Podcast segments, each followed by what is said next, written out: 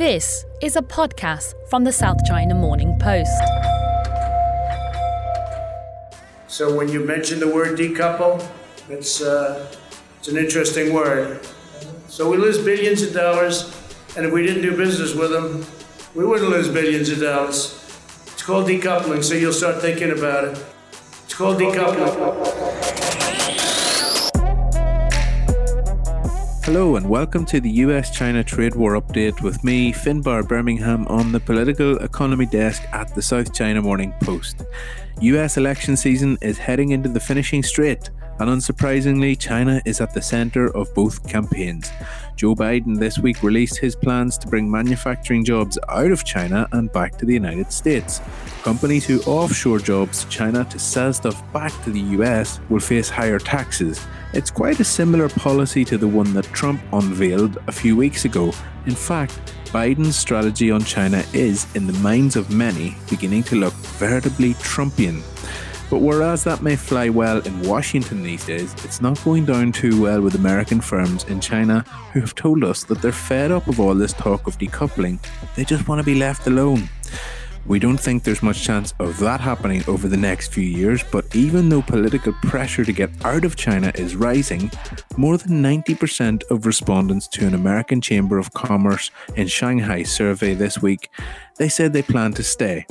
Business arguably doesn't have the seat at the table in the White House it once did, and this is being set up for a fascinating collision. You'll hear more about that on this week's podcast.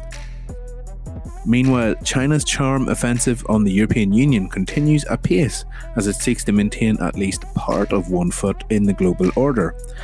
Xi Jinping will speak with Angela Merkel and the top EU officials next week in a bid to salvage a bilateral investment treaty that has dragged its heels for years. Can the Europeans get something out of China that Trump wasn't able to?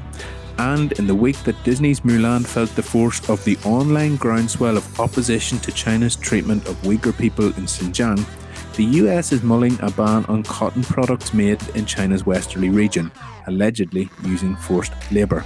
Xinjiang has gone from an unknown issue among US voters very recently to a core issue on the campaign trail. How is this viewed in Beijing? which has frankly loved the fact that over two years of negotiations, Trump's team kept trade and human rights on two separate tracks. Find out as I chat with our political economy editors John Carter and Zhou Xin on this week's show.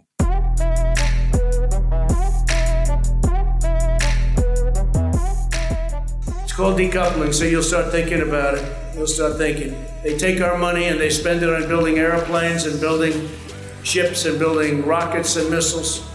They hope that uh, Joe Biden becomes president. If Joe Biden becomes president, China will own the United States and every other country will be smiling. Delighted to be joined, as usual, by our political economy editors here, John Carter, Zhou Xin. You just heard from Donald Trump. He is on the campaign trail and he is talking about decoupling. It's really become a hot topic over the last couple of years. And this week we saw Joe Biden, his challenger, also release a policy plan which would try and encourage American companies to leave China, bring manufacturing back home to the United States. We also saw a really interesting survey come out this week. The American Chamber of Commerce in Shanghai had its annual survey of members, which showed that only 4% of their members are thinking of moving manufacturing back to the United States, despite Trump's orders to get out of China. 92% do not plan to leave China totally, while 70.6% do not plan any changes to their production base. It shows that a third are planning some sort of move, at least in part, uh, with Southeast Asia the top destination, but there's a disconnect here. John Carter, Zhou Xin, what does this tell us about the decoupling debate, which is gathering pace and which is getting a lot of column inches, but which is maybe not resonating through this part, at least, of the business community in China?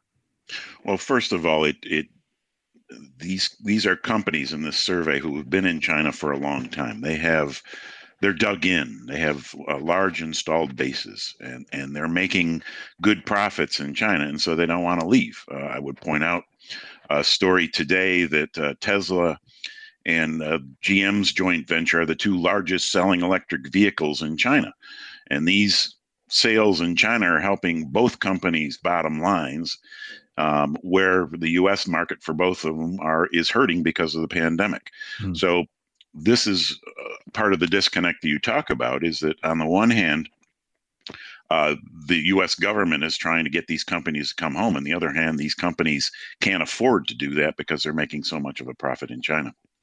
Yeah, and uh, I think it's worth pointing out that the survey did say that 55% of these uh, companies as well, they are making in China for China. They're not exporting back to the United States. So even incentives such as what Joe Biden announced this week, where he would tax firms who offshore jobs to China and other countries only with the view to selling them back to the US consumer, um, that maybe wouldn't be that much of a of a stick for these companies because as we just said, they're they're making in China for China.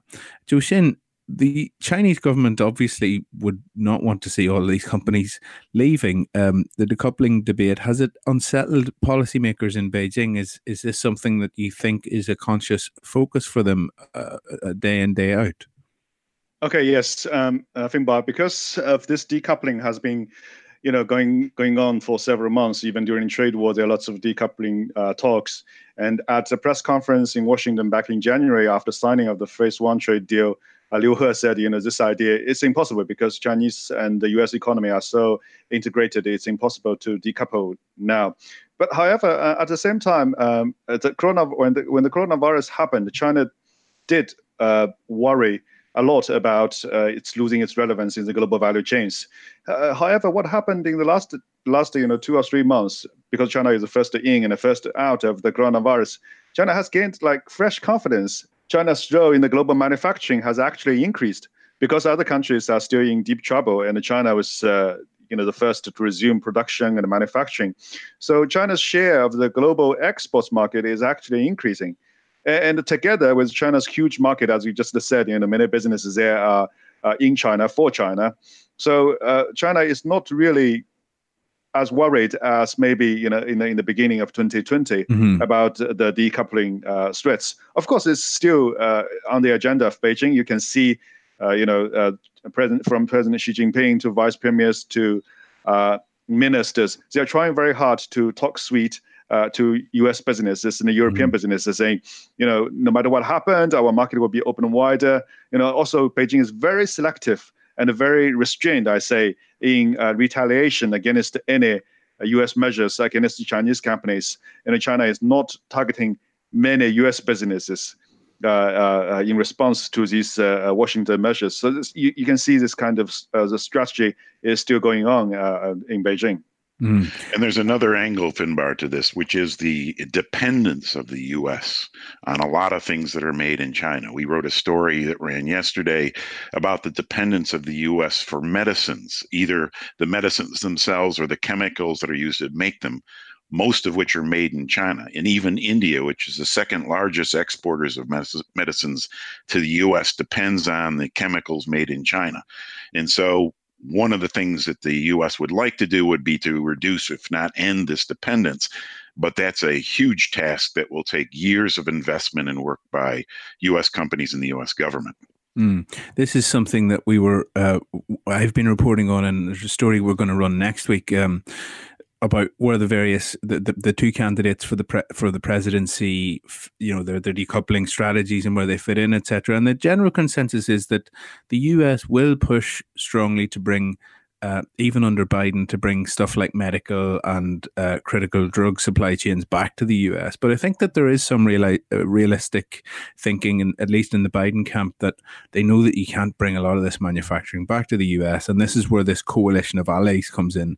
So if Biden was to be elected, he would build bridges and alliances with the European Union, with various Asian partners, Australia, uh, Japan, South Korea, and so on, to maybe try and reduce their reliance on Chinese goods as a as a coalition.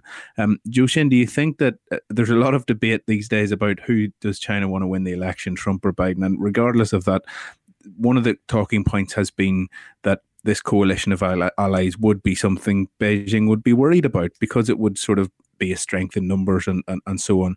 What's your what's your thoughts on that? Uh, yes, Finbarr, because that's the, that would be the worst scenario for Beijing if the U.S. can work with Europe, Japan, South Korea, Australia, uh, Southeast Asia.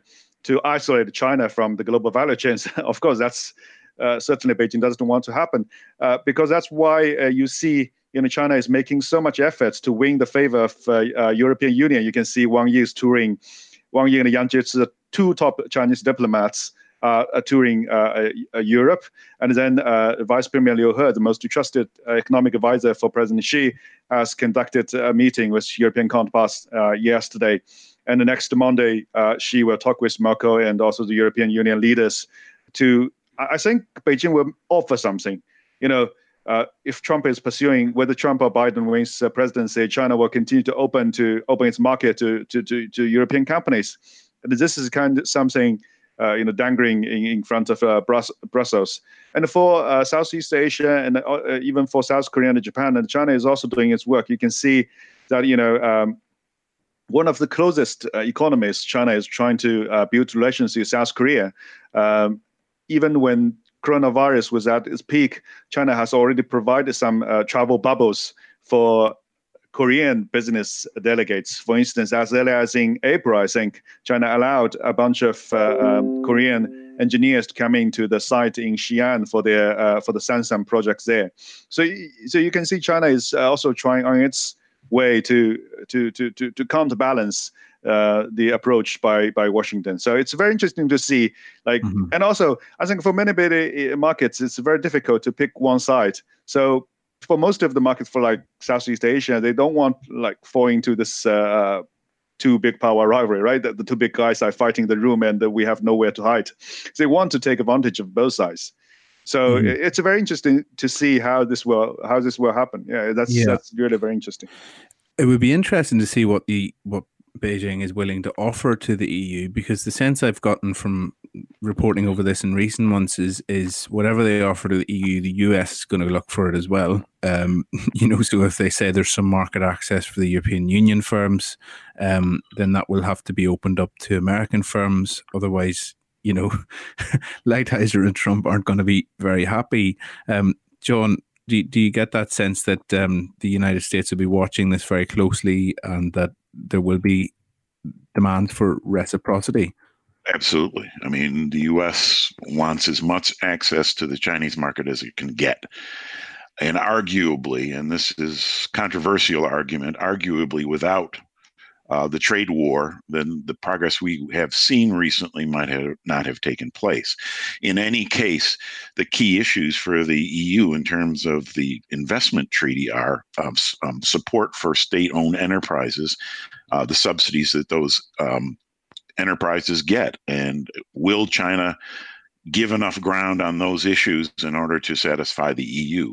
Mm-hmm. Um, it's difficult to imagine that given how much support and re- doubling down of support the uh, Beijing has given to state-owned enterprises recently.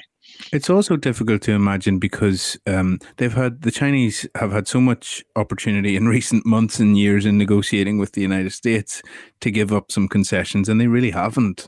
So well, no, why, indeed. Would, why would this be different for, with the European Union? Is it just because of what Zhou Xin said? They don't want to burn all the bridges, or?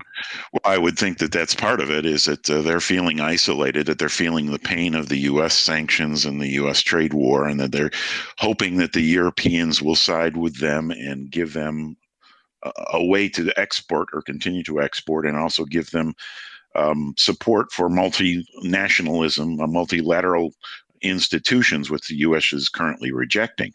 Um, so they're looking to the EU for support in various ways uh, in opposition to the U.S. But uh, I would note that the EU investment treaty has been under negotiation for seven years. Yeah. And so, so we're here again today. Hmm. What's going to be different tomorrow or on Monday, should I say, uh, than has been true seven of the last seven years? Uh, are we going to see significant movement? Remains to be seen. Mm. Yeah, the, but we we we have to uh, you know bear in mind that the changes are often made when Beijing feels uh, external pressure. You know, if we, it doesn't feel any external pressure, you know, why why bother to change? You know, but if uh, there are huge pressure from the United States or from Europeans saying, okay, if you don't make these changes, then there will be no way to continue the business as usual, and maybe this will create uh, uh, you know eternal pressure uh, in mm-hmm. Beijing. You know, the reformists will say whether whether they do exist or not, at least the people in favor of these structure changes will say, okay, guys, we have to do something. Otherwise, yeah. you know, the consequences are just there. Yeah. What would be a what do you think would be a acceptable concession that Beijing may be willing to offer? Uh, well, uh, for, first first of all, uh, uh, uh at least on the paper, there were more sectors opened to uh, the European businesses. The the European Chamber of Commerce saying they have like more than 800 recommendations. I, I guess Beijing would take like 600, 600 of them and say here, here, here, you know, you can have all of these if you really want. Like if you really want to operate a port in China, okay, you can try try one. If you really want to have your lawyers in Beijing, you know, we can provide some offices for you. You can start to start to do your do your, do your business. These are these are quite uh, um, uh, possible. But of course, there are also uh, red lines. China, if European says, "Oh, you have to give up your whole state-owned sector," China will say, "No." But but what kind of business opportunities you want? Right? You want a fair competition, or you want the subsidies? Maybe maybe you know if we can say uh, Beijing will launch a policy saying if we have a, a, a, subsidiary, you know, no matter whether you're a foreign company or state-owned company, you can apply for that. So if you're a European uh, chip-making company, you set up a plant in China. If you want to government subsidies, you can file the file the paperwork to Beijing and possibly we get some money. So yeah. these kind of offerings I can I can imagine. But uh, in terms of the internet, for instance, if Europeans said, "Oh, you have to uh, dismantle the Great Firewall totally," and Beijing will say definitely will say no. But on the other hand, maybe there's some more. Uh, for instance, Wang Yi said, Wang Yi and Liu He was talking about a lot of data transfer. Right? There can be some uh, agreement between China and Europe in terms of uh, data protection and privacy. These kinds of things are ex- expected. And, and, do you think that there's realization, and I mean, there must be aware, obviously, that whatever China concedes to the European Union, there's going to be vast pressure to open the same benefits up to the United States? Oh, yes. I think for China, the idea, the idea is saying is you treat everyone equally. Otherwise, you're just like looking at uh, at like different uh, demanding parties. you know, you give this uh, you give this to one, and as the other one will say, "Ah, I wanted this as well." The the, the best way is just to, to have uh, have a, a, a, level level playing field for for everyone, so that there won't be any trouble. For instance, if in chemical sector, if uh, BASF um, want to have a project there, and uh, I, I, don't see the reason why Chinese government should reject a similar application from the, the United States. Yeah, so they won't offer anything that they're not already prepared to give to, to, give to the US, um, for sure. Um, we were also recording on Friday morning here. We thought that by this stage in the week we would have something concrete to report on a US move to restrict um, the import of products made in, in Xinjiang, which was something we reported on Monday is in the works. Um, we understand it will come in the form of with, withhold release order, um, which will mean that products that come to the United States um, that have any suspicion of having used being made using forced labor in, in Xinjiang, the Xinjiang region of, of China will be turned away. They could be forced to be destroyed or re exported. And this is likely to affect cotton and tomato based products. One thing, guys, that has struck me in recent weeks and months is how central the Xinjiang issue has become to the to the U.S.-China debate. And my sense, and perhaps John, you can uh, correct me if I'm wrong here, is that in the United States, I don't know that many people would have even heard of Xinjiang this time last year, but now it really seems to be one of the focal points of this um, this rivalry. It's become an election issue, yes, and there's growing movement to punish China for alleged human rights abuses, and um, we've had Senate bills that have um, uh, sought to punish um, uh, work in Xinjiang, and the the human rights issues are are creeping into uh, the trade area quite extensively, and we're seeing this more in Europe as well. Um, when uh, uh, Chinese Foreign Minister Wang Yi was in Europe um, a couple weeks ago, and he heard a lot about uh, human rights issues, um, and this may enter into the negotiations with Xi about um, the investment treaty. Uh, we don't know, but um, it is a much bigger issue than it was even several months ago. Mm. The European Union has traditionally been, I'm going to say, stronger on human rights than the Trump administration. And Zhou Xin, I know from speaking to academics in China, this is something that they, the Chinese government generally wants to keep on a separate track to trade and commercial issues. And there is a sense that if the Democratic nominee Joe Biden wins the election in November, then human rights may become more central to discussions over trade and so on. Is that a concern in Beijing? Oh yes, this is almost like going back to the old days. You know, when um, uh, when Clinton or was talking about giving the most favored nation status to China, they try to link it with human rights. And when finally the two trade and human rights are separated, China see it as a you know a big relief. And also, this also kind of paved the way for China's entry into WTO. So, if you know trade is going to uh, blended with other topics, for instance, human rights, this will be a big trouble for China, and China certainly does not want this to happen. Yeah, we'll hopefully have more to discuss on this um, withhold release order, which would hit cotton next week. But just a, few stats to illustrate the, the conversation: the U.S. imported uh, 11.1 billion dollars of uh, apparel products from China in well in, in 2019 which is 20 almost a quarter of its entire garment import and 80% of um, cotton made in china comes from xinjiang. So this would be a huge commercial deal for both the us and china. And the thinking is from my sources in in, in washington that um, USTR, the US Trade Representative, the US Department of Agriculture, and the Treasury Department, and even the Customs and Border Protection Agency itself do not want this ban because they said it would A, be a nightmare to administer, and B, it, it could really upend the phase one trade deal because um, China buys a lot of US cotton, um, $844 million in the first seven months of 2020, which is up 75% year on year. So if the US bans Chinese cotton, then China, you know, has a fair chance that it might buy ban US cotton. Um, so this is a complicated issue that we may hear more about next week. But um, John, it's it's just another complication in what has become a real absolute spider web tangled mess. No, indeed, and um, the the uh, Chinese purchase of his U.S. cotton are part of the uh, phase one trade deal. And the reason they're up so much is China trying to comply with that deal. Now, if you ban um, uh, Chinese cotton and the Chinese will ban U.S. cotton, and does that mean that the phase one trade deal falls apart? It's very complicated, and that calculus may be one reason we haven't heard the announcement on the ban of Chinese cotton. Mm-hmm. But going forward, uh, it's it's the whole relationship is becoming extremely complicated, and uh, a series of dominoes, if you will, and you knock over one domino, and the whole other series of them fall. Domino Rally reminds yes. me of a game I used to play as a, as a kid. The um, the week behind us, we saw um, China's trade data, which was strong exports, as Xin intimated. The Chinese share of global exports is increasing. Its export machine is powering forward. Imports are weaker. Um, what's on the agenda for next week, John? Any important economic data? On Tuesday, we get uh, the monthly series of data industrial production, uh, retail sales, and fixed asset investment. Uh, we presume that industrial production will continue to uh, grow uh, at a moderate pace. The big issue will again be whether retail sales uh, return to growth or continue to decline. They've been down for six months in a row, going back to February uh, at the at the height of the coronavirus pandemic, and so um, retail sales are consumer purchases of goods, which are our proxy for overall consumer pur- purchases.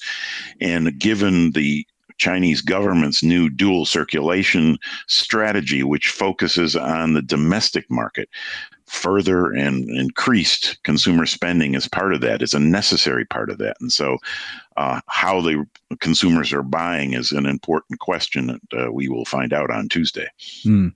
Xin, on the political side, I suppose we're waiting to see what comes of Xi Jinping's meeting with top European brass on Monday. Anything else in the pipeline? Well, China is entering its uh, um, really critical decision-making period because in October, in next month, uh, there's a big party gathering, and you know this one is going to uh, finalize China's strategy for the next five years, and even some uh, uh, broader guidelines for the for the period to 2035. But it's still, the debate about China's new economic strategy to deal uh, circulation uh, is still not ending in, in Beijing. And as you can see, as we reported, uh, you know, uh, Xi has gathered his uh, special strategic task force for economic policy uh, making for the third time this year, and to you know to basically to build up and to cons- consolidate the consensus just to say everything we decided at the top must be implemented defensively.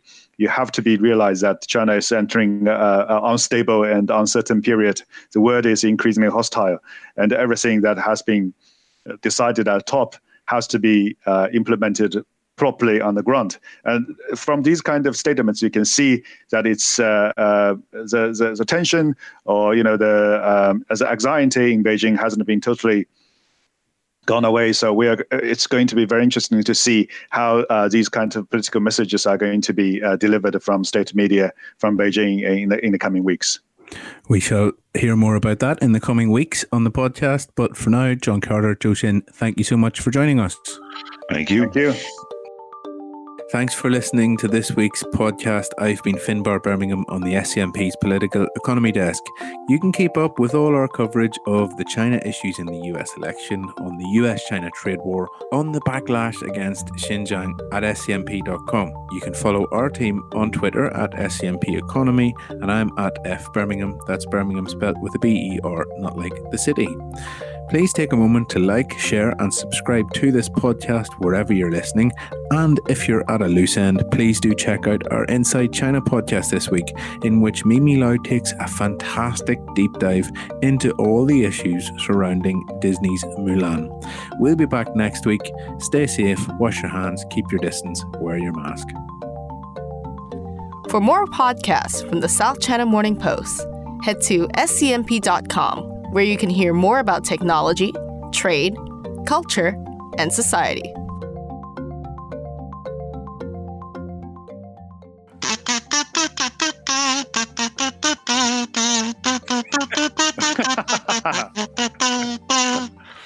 Perfect.